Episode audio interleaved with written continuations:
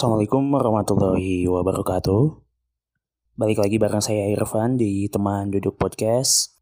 Kali ini saya pengen cerita buat diri saya sendiri sebenarnya sebagai dokumentasi karena di hari Senin ini tanggal 23 November tahun 2020 Alhamdulillah saya udah masuk usia ke 28 Gak nyangka juga bisa sampai di titik ini di usia ke 28 di mana usia ini tentu bukan usia remaja lagi udah menuju dewasa.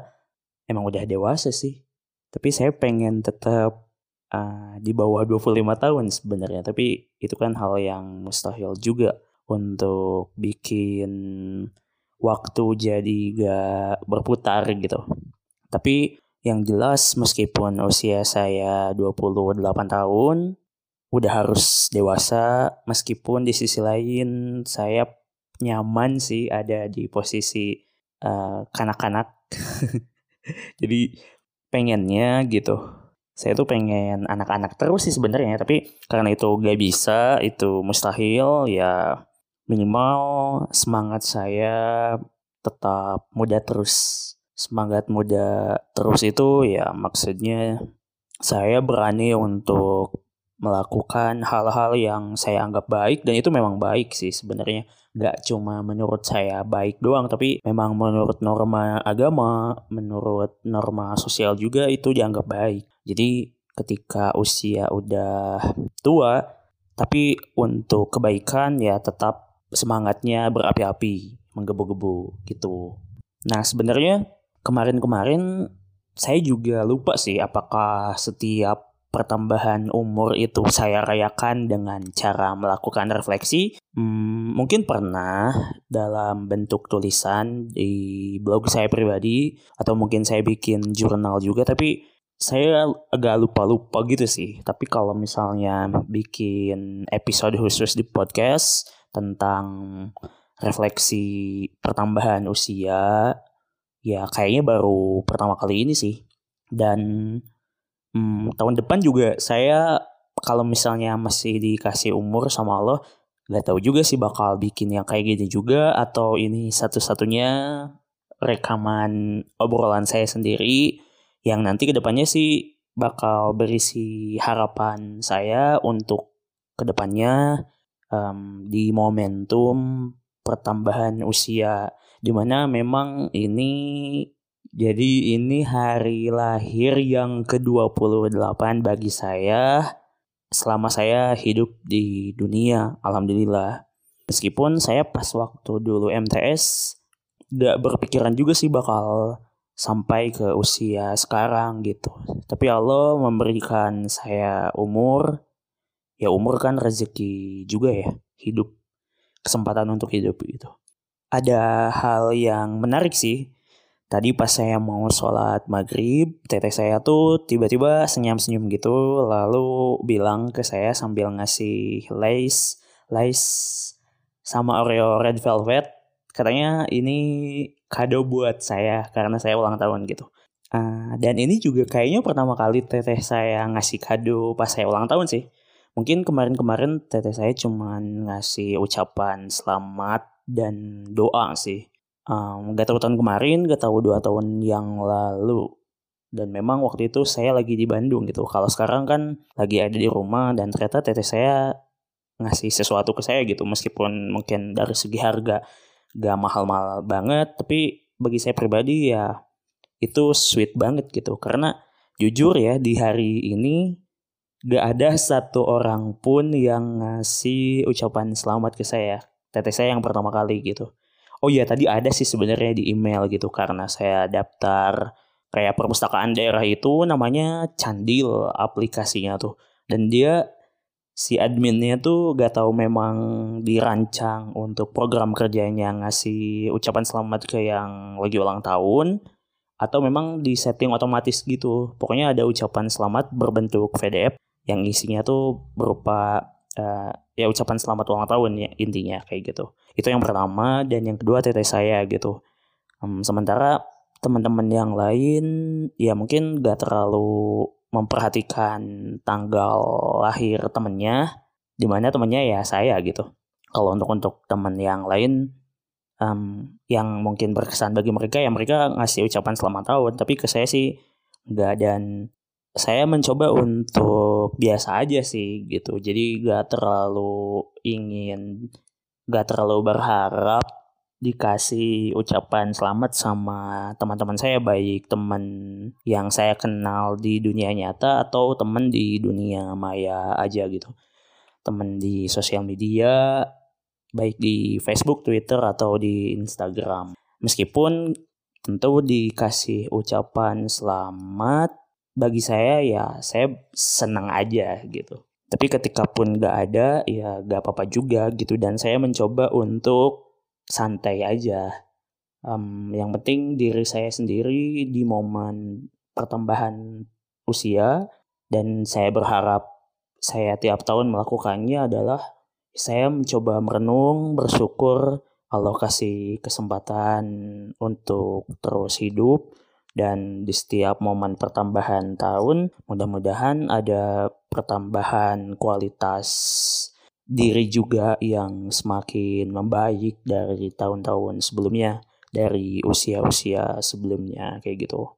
Nah, terus balik lagi ke cerita teteh saya tadi. Saya sebenarnya tadi gak bilang makasih juga sih agak kagok gitu ya sama teteh saya. Ketika dia ngasih Oreo sama Lace itu yang intinya tetap dalam hati sih saya ngucapin makasih gitu. Atau saya ngasih ucapan nuhun tapi pelan gitu soalnya malu. Nah terus teteh saya juga bilang nawarin lagi pengen beli buku gak? Katanya pakai bahasa Sunda hoyong meser buku. Oh iya uh, pengen banget teh. Terus kata teteh saya tuh ya tapi jangan yang mahal ya. Siap. Terus tapi saya teh ngeherian sebenarnya ah no mahal ah seratus ribu kata meskipun saya juga belum kepikiran sih pengen beli buku apa yang lagi pengen-pengennya buat dibeli. Meskipun di kepala saya ada beberapa judul buku sih, kayak Soliloquy, kumpulan esai sastra dari Budi Dharma, itu ada di Gramet sebenarnya. Kemudian yang sejak lama pengen saya beli itu bukunya Abinaya Gina Jamela, kumpulan esai atau tulisan non fiksi. Judulnya Mengapa Aku Harus Membaca atau Mengapa Aku Membaca gitu. Pokoknya itu. Nah, lalu uh, kumpulan esainya Nirwan Dewanto yang judulnya Kaki Kata. Nah itu juga lagi saya incer juga. Ya mudah-mudahan teteh saya beneran ngebeliin saya buku itu gitu sebagai kado. nah terus lanjut ya. Di usia 28 tahun ini saya mikir sih saya udah ngelakuin apa gitu. Ketika saya pikir-pikir kembali ya saya kelakuannya masih kayak anak kecil gitu sih belum mandiri. Karena memang sekarang kondisinya saya juga masih bergantung sama orang tua belum punya penghasilan tetap. Karena ya masih S2 juga bahkan si tesis ini belum beres-beres banget belum beres-beres wae. Dan mudah-mudahan maksimal tahun depan tesis saya bisa segera beres biar cepat bisa dapat kerjaan bisa punya penghasilan sendiri dan tentu itu yang diharapin sama orang tua saya sih itu yang bikin mereka bangga dan bahagia dan saya minta doanya sih dari teman-teman mudah-mudahan diberikan kemudahan dan kelancaran saya dalam pengerjaan tesis ini. Nah, di usia ke-28 tahun ini juga mungkin sebenarnya teman-teman yang baru kenal saya terutama agak kaget juga mendengar bahwa saya tuh udah 28 tahun dan itu kejadian di beberapa kesempatan gitu. Mereka gak nyangka kalau saya tuh kelahiran 92 dan yang saya bingungkan sekaligus sesalkan itu kenapa sih kayak umur yang tua di tongkrongan itu tuh kadang kadang jadi bahan bulian gitu. Jadi yang paling tua di pojokan seakan-akan dan lain sebagainya. Ya saya secara pribadi agak kadang sering tersinggung juga dan mungkin teman-teman yang lain juga yang kayak posisinya seperti saya gitu yang paling tua di sebuah komunitas di sebuah tongkrongan itu tentu gak nyaman gitu terus kalau misalnya paling tua problemnya apa sih gitu kenapa selalu jadi bahan dalam tanda petik olok-olokan gitu. Kalau saya pribadi sih kalau ada yang tua di atas saya gitu ya, saya berusaha untuk biasa aja, mencoba untuk gak bikin mereka gak nyaman dengan obrolan saya kayak gitu. Tapi mungkin di sisi lain juga mereka yang lebih muda daripada saya menjadikan nominal usia yang lebih gede gitu jadi bahan candaan itu karena di pikirannya harusnya kalau misalnya usia udah tua itu ya punya kerjaan, udah nikah, mandiri dan lain sebagainya.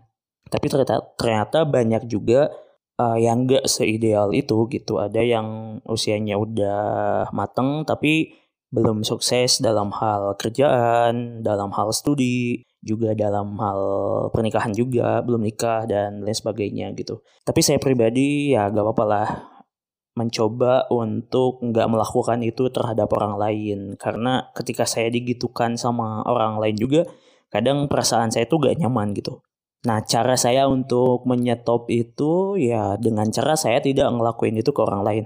Mudah-mudahan saya bisa istiqomah dengan apa yang saya targetkan. Kemudian saya tuh di usia 27 menuju 28 saya ngerasanya banyak banget pertanyaan-pertanyaan di pikiran saya terkait pekerjaan nanti saya akan jadi guru kah atau akan jadi dosen atau kerja di sektor kreatif terutama di tulis menulis jadi editor jadi penulis atau apa gitu. Jadi gak kerja sesuai background pendidikan saya, yaitu pendidikan agama Islam. Yaitu kayak berputar-putar di pikiran saya gitu. Lalu kemudian terkait dengan jodoh juga, apakah saya akan nikah segera atau rencana untuk kemudian mondok di pesantren lagi itu yang harus saya prioritaskan ketimbang saya nikah. Dan juga pertanyaan-pertanyaan lain gitu di mana menumpuknya berbagai pertanyaan di benak saya sendiri itu bikin saya banyak um, seakan-akan tertekan oleh diri saya sendiri gitu. Makanya selama saya di rumah ya saya banyakin tidur gitu. Meskipun tidur saya pikir jadi sebuah solusi temporer sebenarnya untuk uh, membuat tekanan-tekanan di pikiran saya tuh jadi berkurang. Meskipun ketika udah bangun lagi ya ketakutan tentang pertanyaan dosen apakah tesis saya udah beres atau belum itu tuh kayak menghantui lagi sih sebenarnya. Jadi saya lebih banyak larinya gitu dengan cara tidur atau males-malesan nonton TV, baca buku, dengerin podcast dan lain sebagainya gitu. Saya ngerasanya sih ya itu cara saya untuk mencoba mengurangi tekanan-tekanan di pikiran saya ya sih. Meskipun caranya mungkin kurang bagus. Kalau misalnya tesis ketika kesulitan ya harusnya tetap saya kerjain sih sebenarnya. Saya juga tahu jawabannya itu tapi ketika dalam pelaksanaannya kadang beda dengan apa yang saya harapkan itu bakal kejadian. Aneh sih. Saya udah tahu jawabannya tapi malah gak ngelakuin.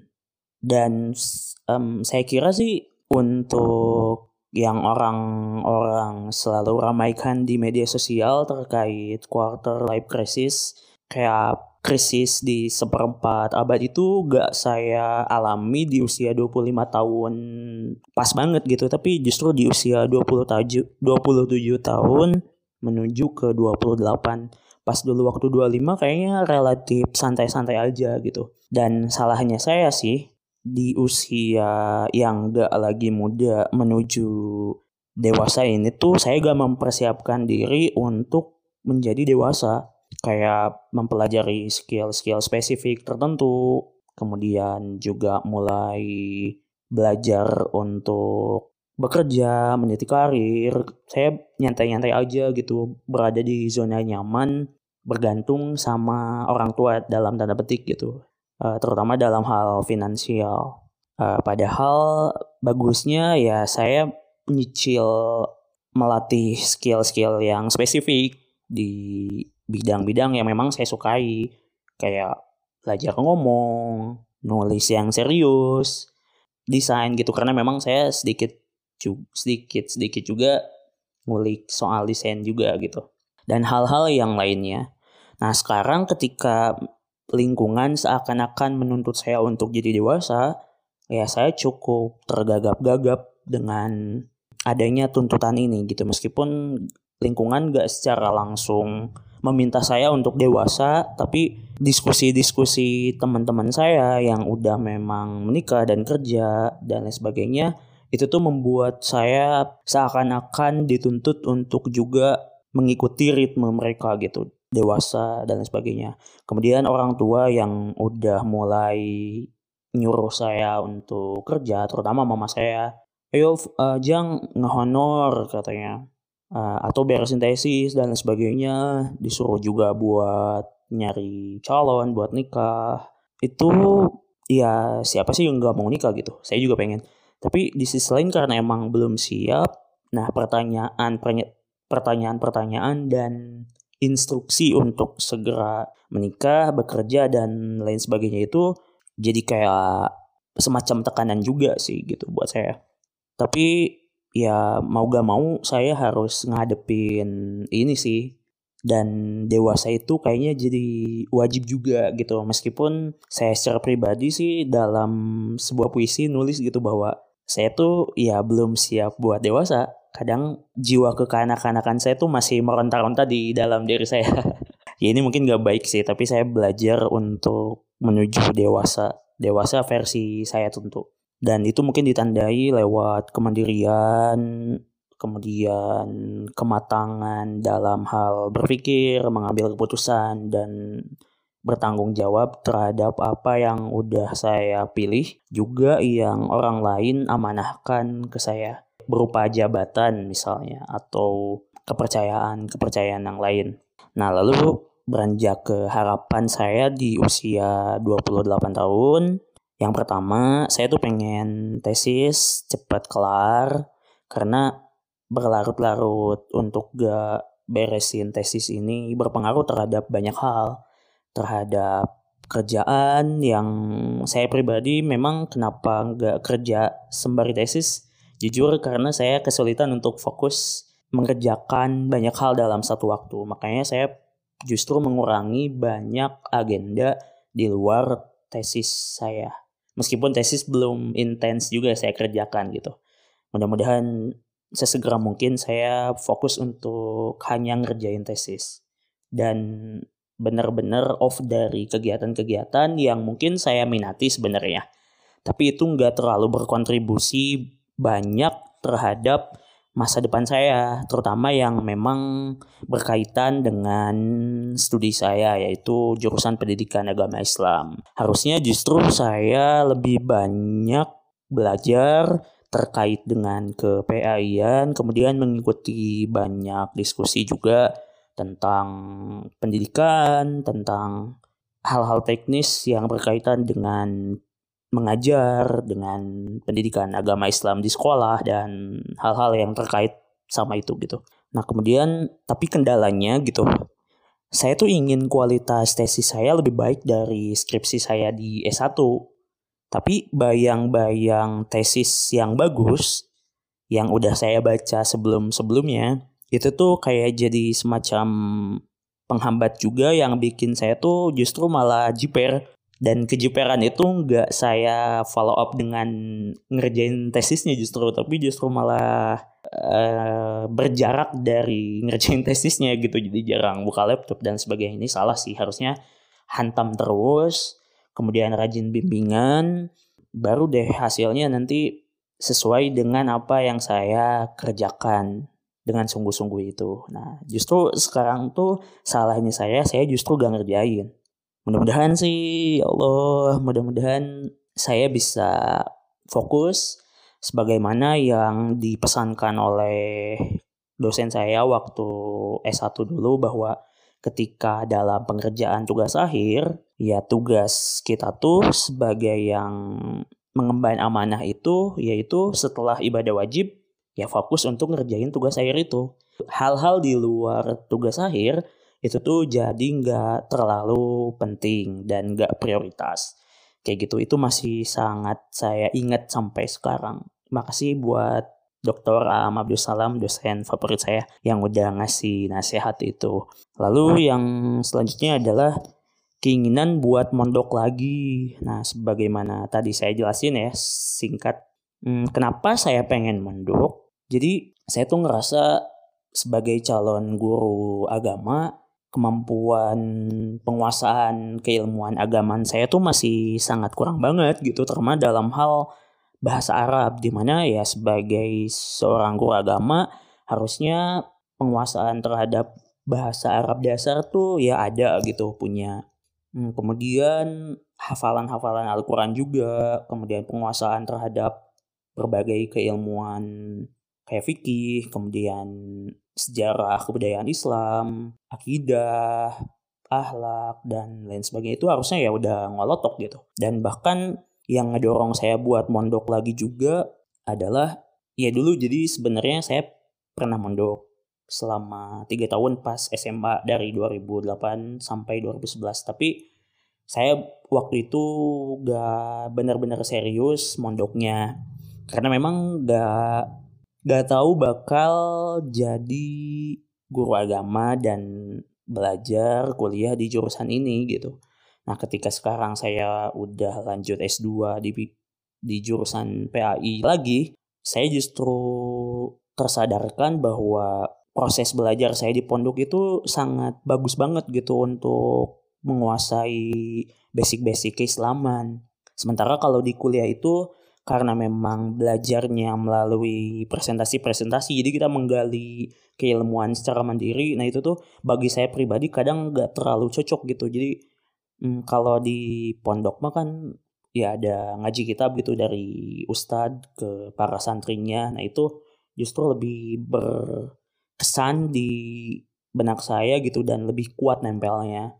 Nah saya saya tuh minimal mondok lagi dua tahunan lah. Bismillah mudah-mudahan benar-benar terrealisasi ya Allah. Dan ini juga sebenarnya uh, didorong juga untuk persiapan jadi dosen. Jadi jadi dosen tuh masih jadi mimpi saya juga.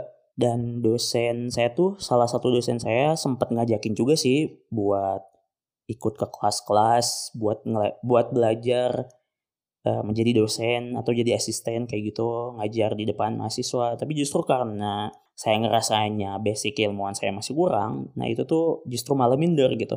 Mudah-mudahan dengan mondok ya dua tahun sebenarnya bentar banget sih. Idealnya lebih banyak lagi tapi karena emang uh, usia saya udah nggak muda lagi kemudian ada tuntutan juga buat kerja jadi saya harus mengatur waktu gitu sih. Ya ini juga sebenarnya konsekuensinya ketika saya mondok lagi berarti saya menunda rencana untuk nikah dan sebagainya. Meskipun bisa juga sih sebenarnya nikah sambil kerja itu berjalan paralel kemudian tetap ngaji ke pesantren kayak ngodok gitu santri kodok tapi itu kayaknya lebih susah dan komitmen saya untuk bisa ke pondoknya itu atau cari ustadz atau cari majelis talib itu lebih harus lebih kuat gitu keinginannya. Nah sementara kalau memang saya mondok lagi itu tuh ya memang sistemnya memungkinkan saya untuk harus disiplin mengikuti jadwal pengajian yang udah ada. Kayak gitu sih. Lalu saya tuh juga kenapa pengen mondok? Ya pengen merasakan kembali sih situasi dan kondisi yang khusyuk selama di pondok gitu. Karena jujur ketika saya sholat di pondok saya uh, akhir-akhir ini gitu saya tuh ya kayak cemburu aja sama para santri yang pakai peci pakai baju koko sarung dan sebagainya. Ketika habis sholat maghrib kemudian wiridan baca Quran baca surat-surat tertentu barengan dan sebagainya solawatan itu tuh kayak membuat saya untuk juga ingin merasakan kembali momen-momen jadi santri lagi karena beda aja sih suasana di pondok itu sangat khusyuk nah lalu saya tuh pengen ningkatin juga skill nulis terutama dalam hal puisi dan esai Ya, kenapa puisi? Karena saya udah cukup lama berproses dan baca banyak puisi-puisi gitu. Jadi sayang aja kalau misalnya saya nggak serius untuk kemudian mengasah skill nulis puisi ini. Kalau esai sama juga sebenarnya. Saya suka sama esai dan udah lumayan baca banyak esai. Meskipun ya nulis esai juga bukan sebuah perkara yang gampang gitu. Jadi saya harus benar terus latihan, banyak baca, kemudian baca juga tentunya harus dilatih karena saya tuh kesulitannya kalau baca buku udah beres sebenarnya tapi poin-poin pentingnya gagasan-gagasan utama dari buku tersebut kadang saya tuh nggak bisa nangkep gitu. Makanya saya dalam proses untuk mencoba berlatih gimana sih membaca buku yang baik dan benar gitu. Bahkan tanpa membaca keseluruhan tetapi tapi saya tetap dapat inti dari buku itu. Jadi saya bisa menangkap gagasan utama dari si penulis. Bahkan ketika memang buku yang udah saya baca itu banyak, saya bahkan bisa mengkritisi buku tertentu dengan bekal dari buku yang udah yang udah saya baca sebelumnya kayak gitu. Nah, saya tuh pengen kayak gitu. Dan kesadaran ini tuh lahir ketika saya kemarin baca kumpulan esainya Om Seno Gumiraji Dharma judulnya affair obrolan urban itu tuh Om Seno bisa sangat menarik menuliskannya ada unsur guyonnya ada juga kritisnya tapi juga di banyak esai Om Seno tuh mengutip dari berbagai bacaan yang dia udah baca gitu. Asik banget lah kutipannya juga gak pelak ngutip sebagaimana biasanya mahasiswa ngutip gitu. Tapi justru merangkum kutipan itu.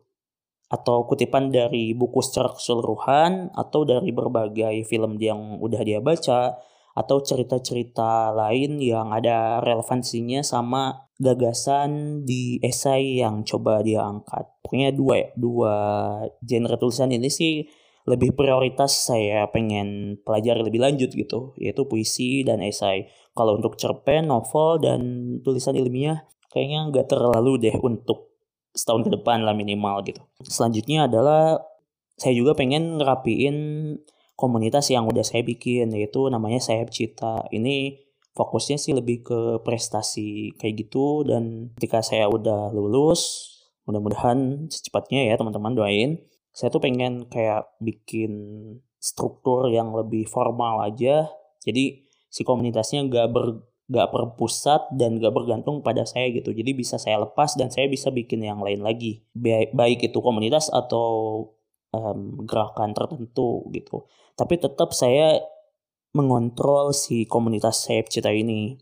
Nah lalu saya juga pengen bikin kegiatan sosial.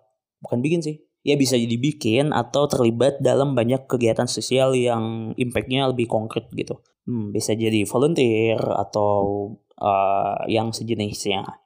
Lalu selanjutnya saya juga dalam hal ritual ibadah pengen ditingkatin lagi kualitas dan kuantitasnya. Meskipun kualitas kayaknya lebih jadi prioritas saya.